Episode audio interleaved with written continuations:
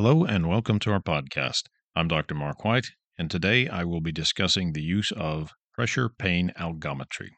In short, this is a wonderful and underutilized tool that can aid clinical practice. I have been exploring its uses and applications for about two decades. Over that time, our understanding of this tool has evolved.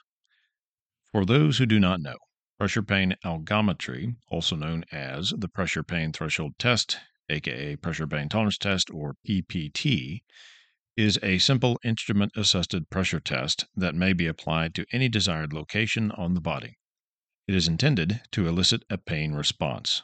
As increasing pressure is applied to the patient with a measurement device, the patient becomes increasingly uncomfortable. At some point, a threshold is crossed where the tolerance is exceeded, and the patient asks to discontinue testing. The examiner notes the maximum pressure achieved, records that value, and now has converted the abstract quality of pain in a given structure into an objective data point, one that can be correlated with the complaint.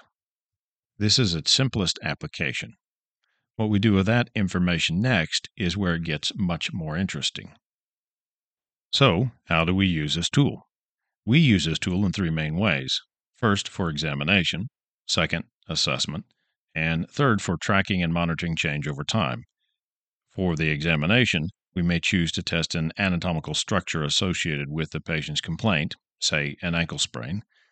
This is usually at the nidus of pain. If that spot is too sensitive, an adjacent surrogate spot, a measured distance away, usually only 2 to 3 centimeters and sometimes up to 5, will suffice at least until such time that we can test at the nidus of pain. Additionally, it is useful to perform a PPT test at the contralateral anatomical correlate, i.e., the asymptomatic, uninjured, patient normal slash control side. If we want a more comprehensive survey of nervous system function, we can additionally test other regions remote to the site of complaint. During the assessment, we consider our data and depending on how much we collected, we can determine whether or not we have a problem at the region of complaint, elsewhere, or both. In a general sense, a low threshold is abnormal. The problem is we need to know what is normal for the location tested. If we do not know, and we have a contralateral area for testing, then we can compare to that value and use it as the patient normal. This allows rescaling as a percentage of normal the value obtained from the injured side. In the absence of such information, we could rely on normative data. However, this is mostly lacking due to differences in methodologies of published studies and lack of randomized selection in the body of published works. In the absence of anything else to compare to, then we are looking at how much subsequently acquired measurements differ from baseline. We expect patients to improve, so this number should be getting bigger over time, and that's pretty straightforward to understand. A more sophisticated understanding occurs when we introduce wide area testing. Even better, wide area testing compared to normative data. This allows us to begin pain phenotyping. At the most basic level, one data point only, at the nidus of pain, we may suspect that the patient has a normal or abnormal lowered threshold because of injury. If we as clinicians estimate that the patient response is normal, then it is. That's all we have to go on. If we suspect the patient response is abnormal, then it is. That too is all we have to go on. We hope this thinking is informed by experience, but we don't always have that especially if new in practice, new to use of this tool, or when encountering a new problem. However, chronicity matters too. Current pain science suggests long duration episodes of pain can sometimes lead to maladaptive central or peripheral nervous system changes. Patients may be at risk for developing peripheral or central sensitization, aka nociplastic pain. This testing allows us to begin to objectively dissect this diagnosis and the scientific literature on pain algometry supports this observation. The idea is borrowed from quantitative sensory testing and it allows for multiple different data points to corroborate a finding. It can even be triangulated upon with different testing modalities, lending greater validity. However, for this discussion, we'll stick with just describing qualities and applications of the pressure pain tolerance test. Pain phenotyping with use of this tool may occur in the following stratified manner, progressing from the lowest to highest level of rigor. At the first level, this involves local testing only. It's good for monitoring change from baseline. It's bad for phenotyping. We're just guessing at this level. We may be right, but we can't prove it. At level 2, this involves local testing plus contralateral anatomical location testing. This is good for monitoring change from baseline, and it's good for rescaling as a percentage of normal so we can quantify how far below baseline we are compared to the opposite side. That way, we know how much ground we have to make up.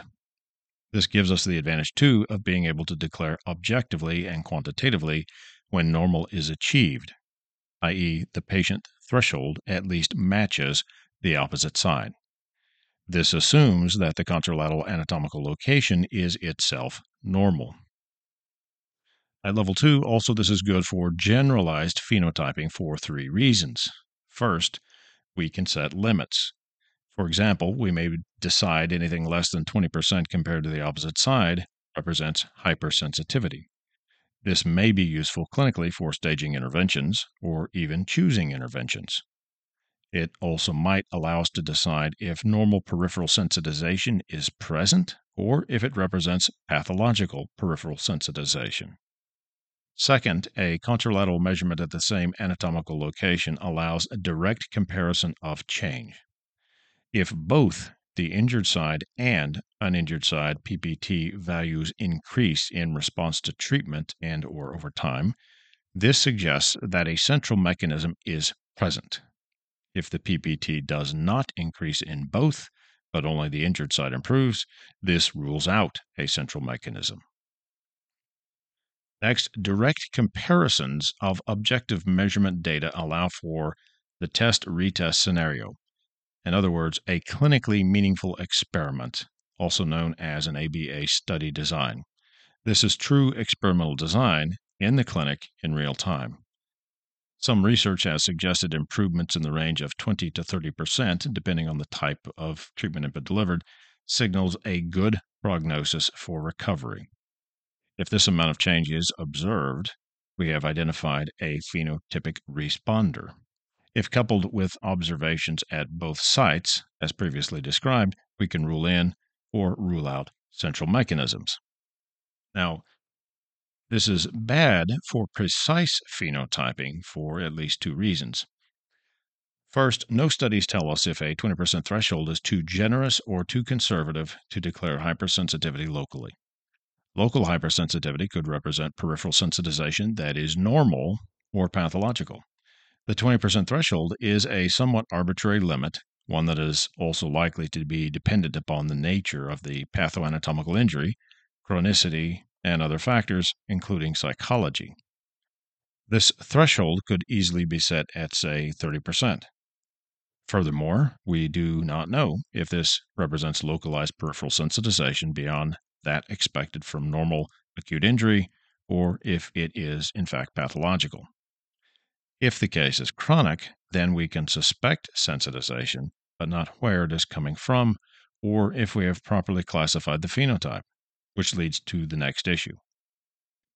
Second, we cannot distinguish between cord level interneural effects related to the contralateral side changes or effects higher up the central nervous system chain, i.e., the brain, which would represent nociplastic change.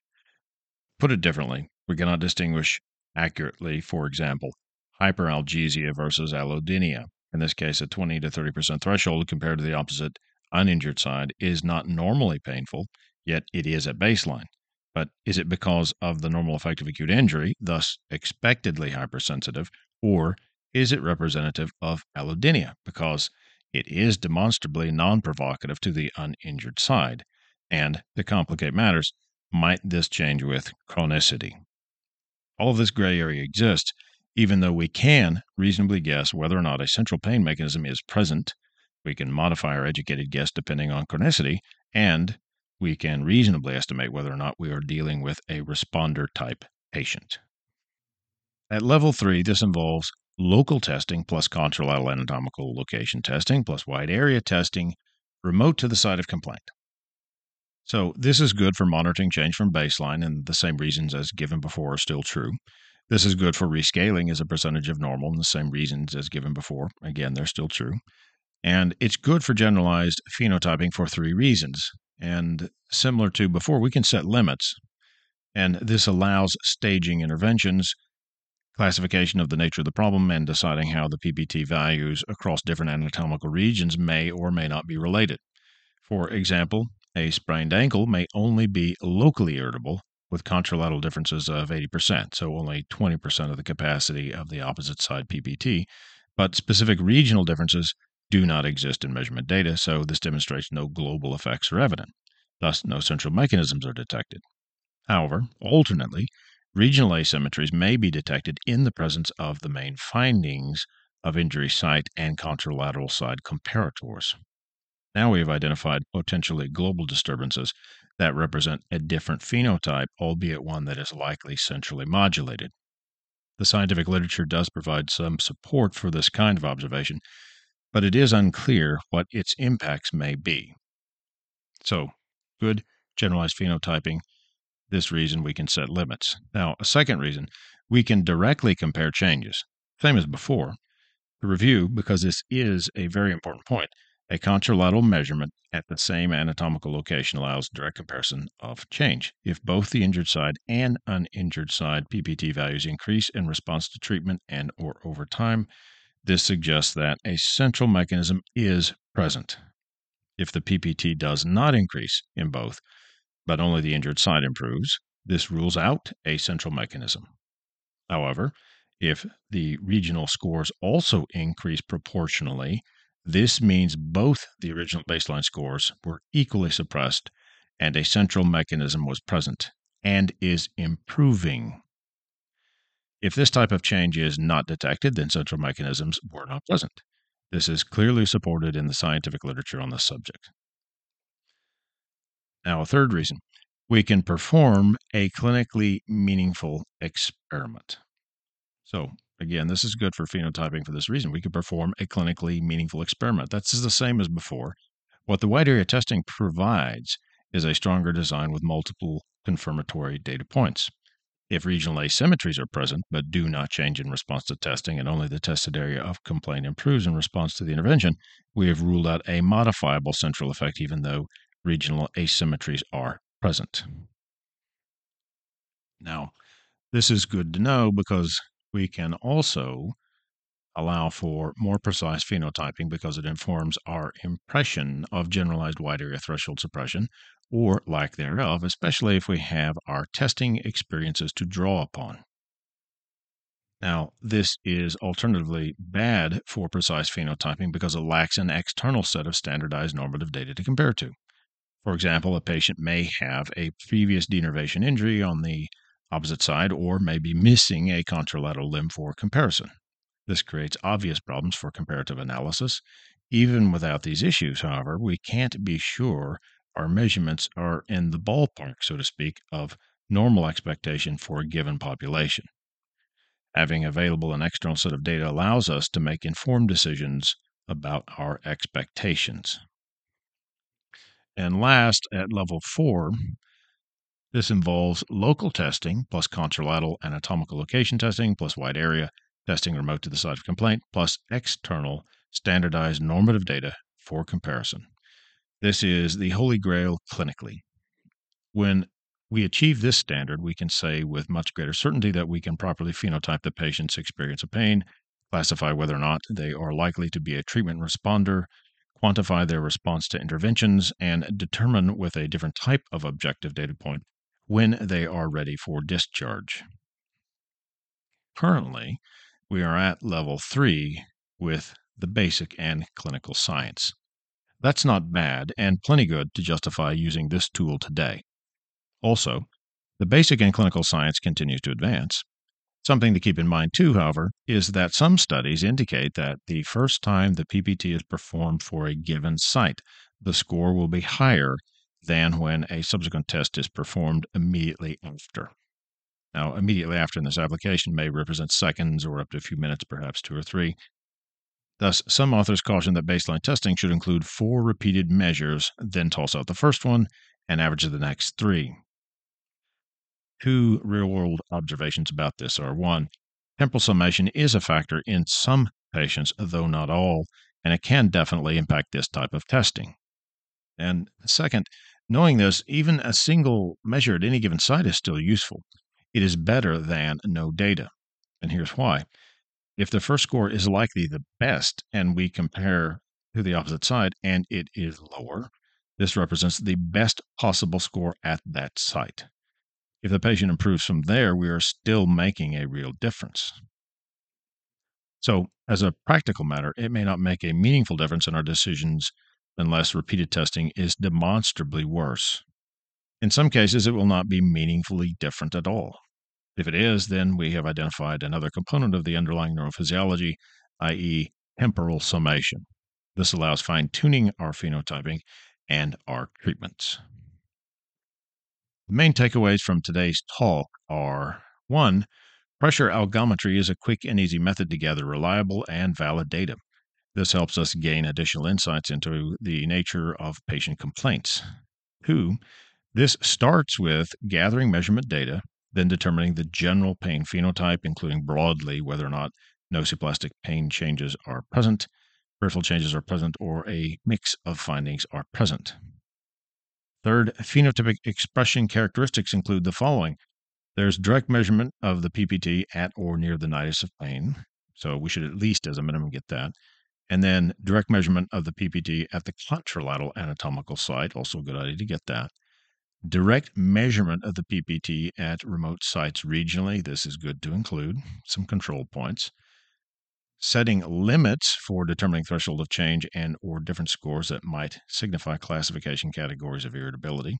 And this can be useful to guide treatment decisions. And then we directly compare change over time to gauge patient progress. And this allows classifying patient response to treatment utilizing a test retest scenario and the basic idea here is to identify responders versus non responders via a 20 to 30% improvement criteria. And then it helps us decide when patients may be ready for modification of treatment or whether or not they're ready for discharge. Fourth, when used and interpreted correctly, pressure pain algometry can be a powerful tool in our toolbox, one that aids examination, assessment, and monitoring change over time and in response to treatment. And then last, point number five, start using it today. You will learn a lot. And the more you learn, the more people you can help. I'm Dr. Mark White. That concludes our talk for now. Thanks for listening. And as always, may you and your patients be well. That's all for today.